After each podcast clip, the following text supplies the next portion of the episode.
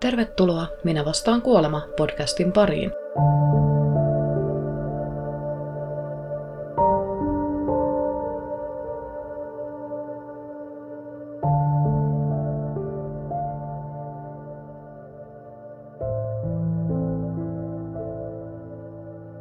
Täällä sulle puhuu Koivunen Sini, ja tänään olen ihan normaaleissa vaatteissa. Helteiden kunniaksi istun tässä äänittämässä kesämekossa, mutta migreeniä pukkasi, joten aurinkolasit ovat messissä mukana, vaikka täällä aika pimeää onkin, missä äänitän. Mutta tietokoneen näyttö on kirkas ja luen puhelimelta tätä jaksoa, tai siis jakson kuvausta tai käsikirjoitusta, mikä nyt ikinä lieneekään, niin pakko olla lasit silmillä, vaikka onkin nämä kaiken maailman filterit päällä, jotka tummentavat näyttöjä. Tänään mulla on aiheena teille Carmina Salsidon tarina, ja pahoittelen, jos lausun nimen väärin. Sisältövaroituksena, että tämä jakso sisältää lapsiin kohdistuvaa väkivaltaa. Ja mun on ihan pakko vielä erikseen mainita, tai siis painottaa, että tämä on musta aivan todella surullinen tapaus, vaikka onkin selviytymistarina. Ensimmäistä kertaa ikinä näin myös jopa painajaista tätä jaksoa kirjoittaessani, joten tämä jakso ei todellakaan sovi herkille eikä lapsille. Mutta mennään tapauksen pariin nyt.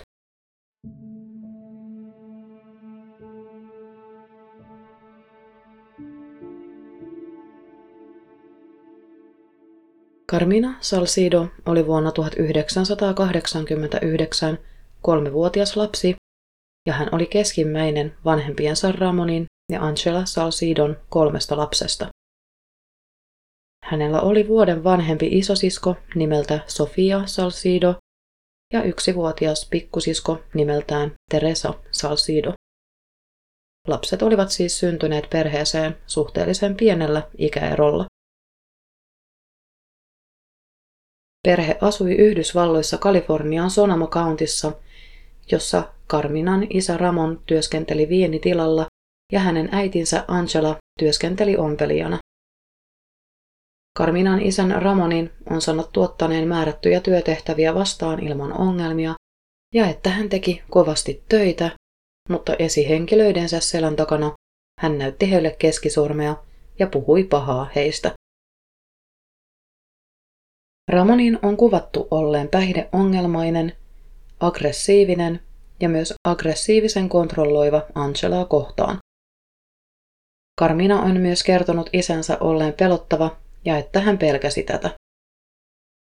Isä oli usein juovuksissa ja riiteli Karminan äidin kanssa lasten todistaessa vieressä tilanteita. Ramon oli todella mustasukkainen Angelasta, varsinkin kun tämä sai kiinnostusta kahden mallitoimiston suunnalta. Angelan on sanottu olleen hyvin kuvauksellinen ja hän olikin kiinnostunut mallin työstä helpottaakseen perheensä taloudellista tilannetta. Angela alkoikin ottamaan mallin töihin liittyviä kursseja ja Ramon pelkäsi, että Angela alkaisi nauttimaan elämästään liikaa kodin ulkopuolella uraa luoden. Ramonista tuli niin kontrolloiva ja mustasukkainen, että Angela ei saanut käydä edes kaupassa yksin ostamassa ruokatarpeita, ja Ramon tuli useita kertoja kotiin kesken omien töidensä tarkistamaan, että Angela oli varmasti kotona. Ramon oli varma, että Angelalla oli suhde jonkun toisen kanssa. Heidän avioliittonsa oli siis todella huonolla tolalla jo valmiiksi, ja kuten Karmiina itsekin muistaa, tilanteet olivat äityneet myös väkivaltaisiksi lasten todistaessa vieressä. Tilanne paheni entisestään Angelan saatuaan tietää, että Ramonilla oli heidän avioliittonsa ulkopuolinen lapsi Ramonin entisen vaimon kanssa, tai siis jonka Angela luuli olevan entinen. Heidän avioeronsa ei koskaan ollut tullutkaan päätökseen. Oikeus oli määrännyt Ramonin maksamaan 500 dollaria elatusmaksua joka kuukausi lapsestaan ja jo valmiiksi taloudellisten vaikeuksien kanssa kamppaileville salsidoille asia oli katastrofi.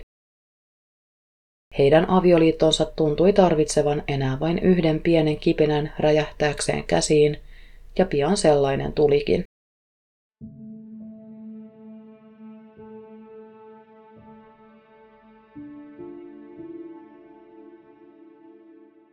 Ramon oli epäillyt, että heidän esikoisensa Sofia, ei olisi hänen lapsensa, ja DNA-testit osoittivatkin Ramonin olevan oikeassa. Hän ei ollut Sofian isä.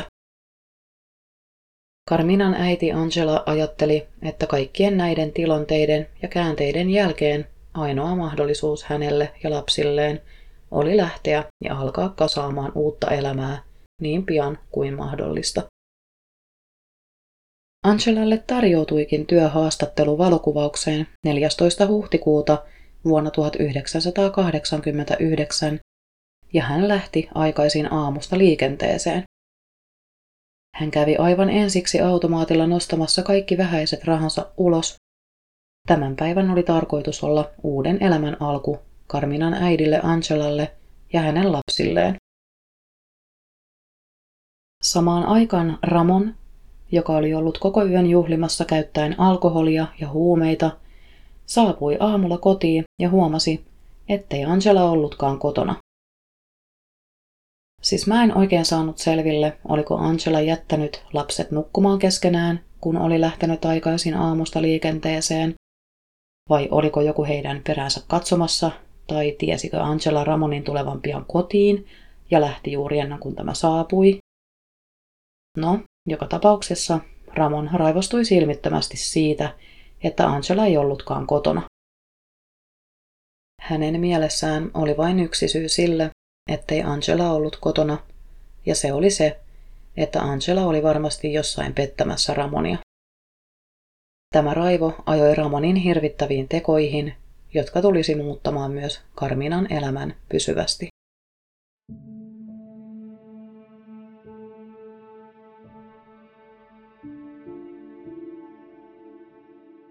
Karmina muistaa, miten tuona aamuna hänen isänsä Ramon nosti hänet ja hänen siskonsa Sofian ja Teresan autoon heidän ollessaan vielä yöpuvuissaan. Tämän jälkeen Ramon lähti ajamaan lastensa kanssa, ja kun noin 15 minuuttia oli kulunut, Karmina nojautui eteenpäin takapenkiltään kohti autoa ajavaa isänsä kysyen, minne he olivat oikein menossa. Isä kääntyi hurjistunut ilme kasvoillaan ja käski Karminan pitää suunsa kiinni ja istua. Ilmapiiri autossa oli hyytävä. Ramon ajoi lapsensa kaatopaikalle, jossa hän ja lapset nousivat autosta. Tämän jälkeen Ramon viilsi lastensa kurkun auki ja jätti Karminan, Sofian ja Teresan kuolemaan kaatopaikalle, jatkaen matkaansa kohti seuraavia uhrejaan. Lastensa kaatopaikalle jättämisen jälkeen Ramon ajoi appi vanhempiensa Bob ja Marian Richardsin luokse, jossa myös Angelan nuoret sisarukset, 12-vuotias Ruth ja 8-vuotias Maria, asui, ja Ramon odotti, että Angelan isä Bob lähtisi työpaikalleen. Kun tämä lähti, Ramon koputti oveen.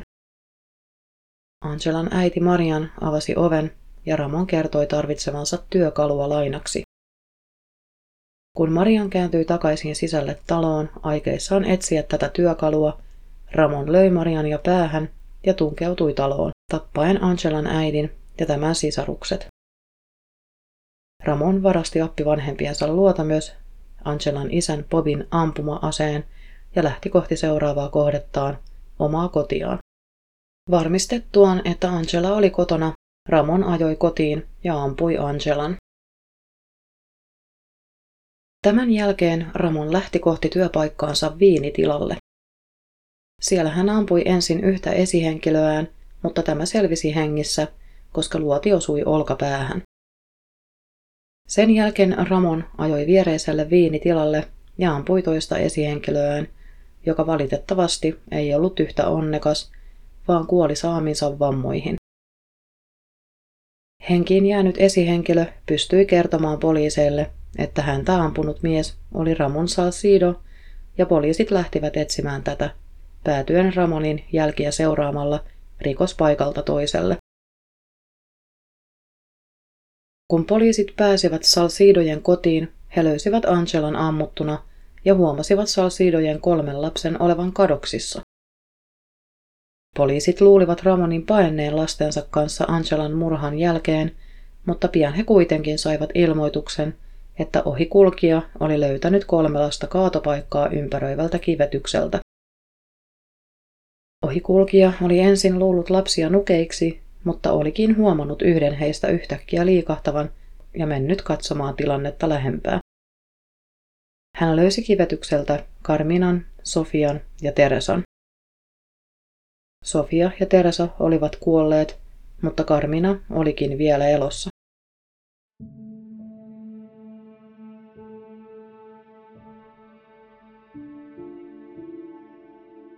Karmina ja hänen sisaruksensa makasivat kivetyksellä, ja Karmina kuuli, miten joku lähestyi heitä. Sen jälkeen hän kuuli, miten miehen ääni sanoi, Herran Jumala, ja oli varma, että hänen isänsä oli tullut takaisin. Karmina oli peloissaan ja yritti olla liikkumatta ja sitten kuollutta.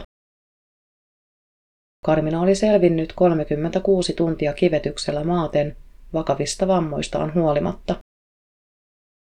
Hän oli pitänyt päänsä alhaalla niin, että hänen kaulallaan oleva haava oli pysynyt piilossa, koska niin hänen oli helpompi hengittää. Pään pitäminen alhaalla oli syy sille, miten hän oli pystynyt sinnittelemään hengissä näin pitkän ajan. Ramon saatiin kiinni loppujen lopuksi Los Mochisissa, Meksikossa, jossa hän oli syntynyt. Pahoittelut taas jälleen, jos lausun tämän nimen väärin, mutta en tiedä, miten se lausutaan oikein. Ramonin autosta löytyi viesti, jossa hän pyysi anteeksi tekojaan ja oli kirjoittanut syyksi, että laki sai hänet tekemään tekonsa. Tämä laki, johon hän viittasi, oli siis se, kun hänet määrättiin oikeudessa maksamaan tätä 500 dollarin elatusmaksua lapsestaan, jonka oli saanut entisen vaimonsa kanssa, tai siis joka ei ollutkaan hänen entinen vaimonsa, koska heidän avioliittonsa olikin vielä voimassa, kuten aiemmin kerroin. Kun Ramon pidätettiin, hän kertoi kuitenkin, ettei juurikaan kadu tekojaan. Ramon todettiin vuonna 1990 syylliseksi seitsemän ihmisen murhaan, eli esihenkilönsä, Anoppinsa eli Angelan äidin ja Angelan kahden sisaruksen sekä Angelan ja kahden lapsensa Sofian ja Teresan murhiin. Ramon sai kuoleman tuomion, jonka täytäntöönpanoa hän odottaa edelleen vankilassa.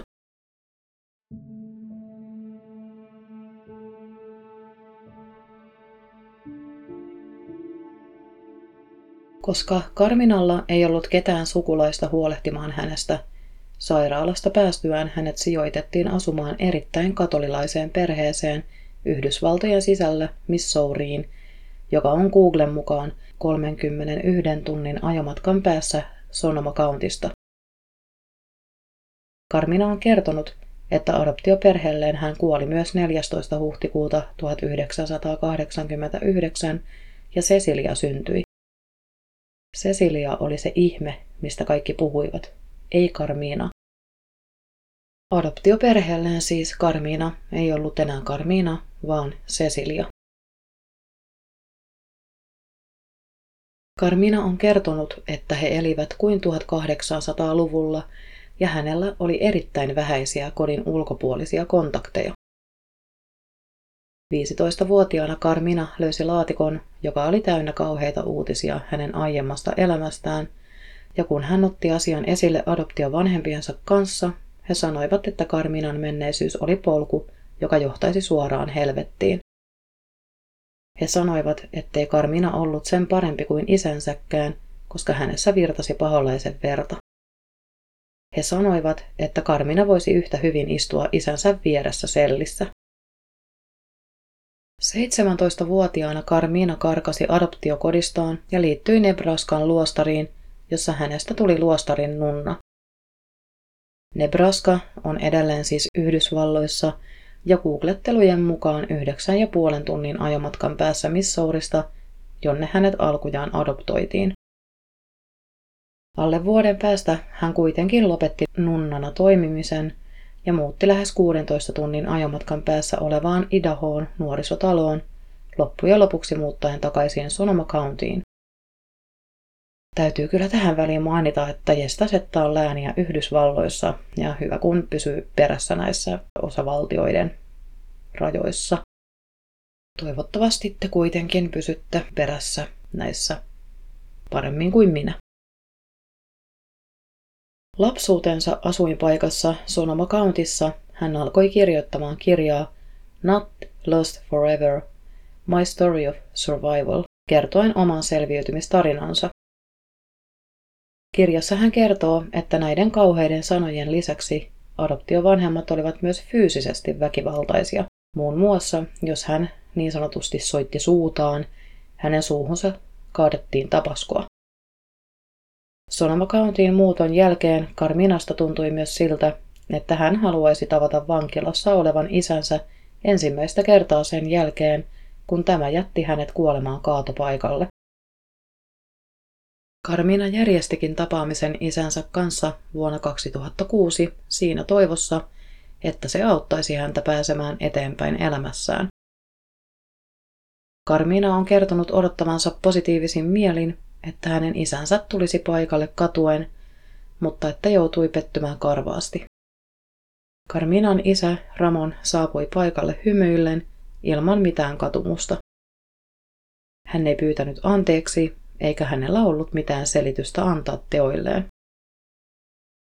Carmina ei enää koskaan halunnut nähdä isänsä tämän jälkeen, ja hän on sanonut, että kun tuomio on pantu vihdoin täytäntöön, hän voi hengähtää helpotuksesta. Carmina on kertonut käyvänsä säännöllisesti perheensä haudoilla ja että tuntee olevansa siellä rauhassa jutellen äidilleen ja siskoilleen.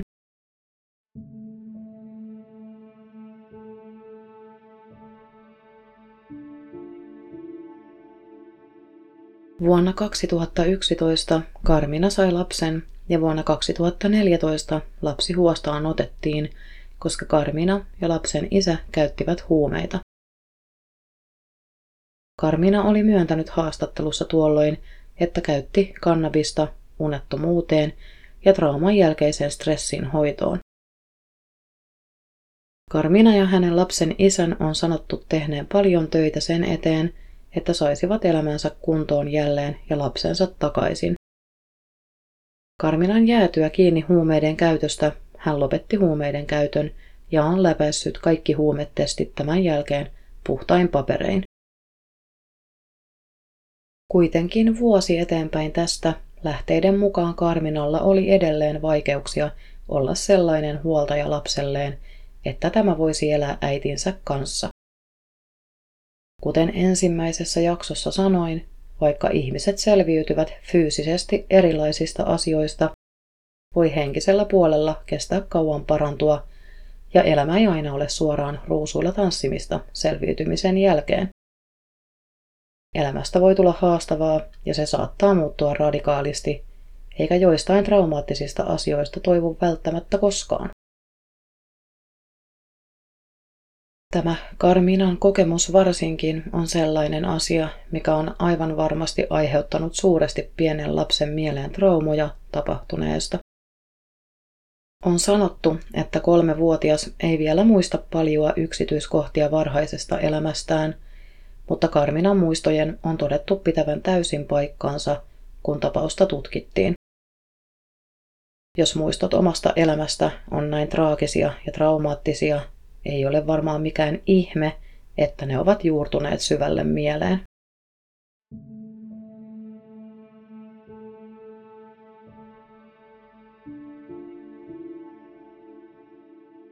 Valitettavasti en saanut oikein selvyyttä sille, miten Karminalla menee tätä nykyä.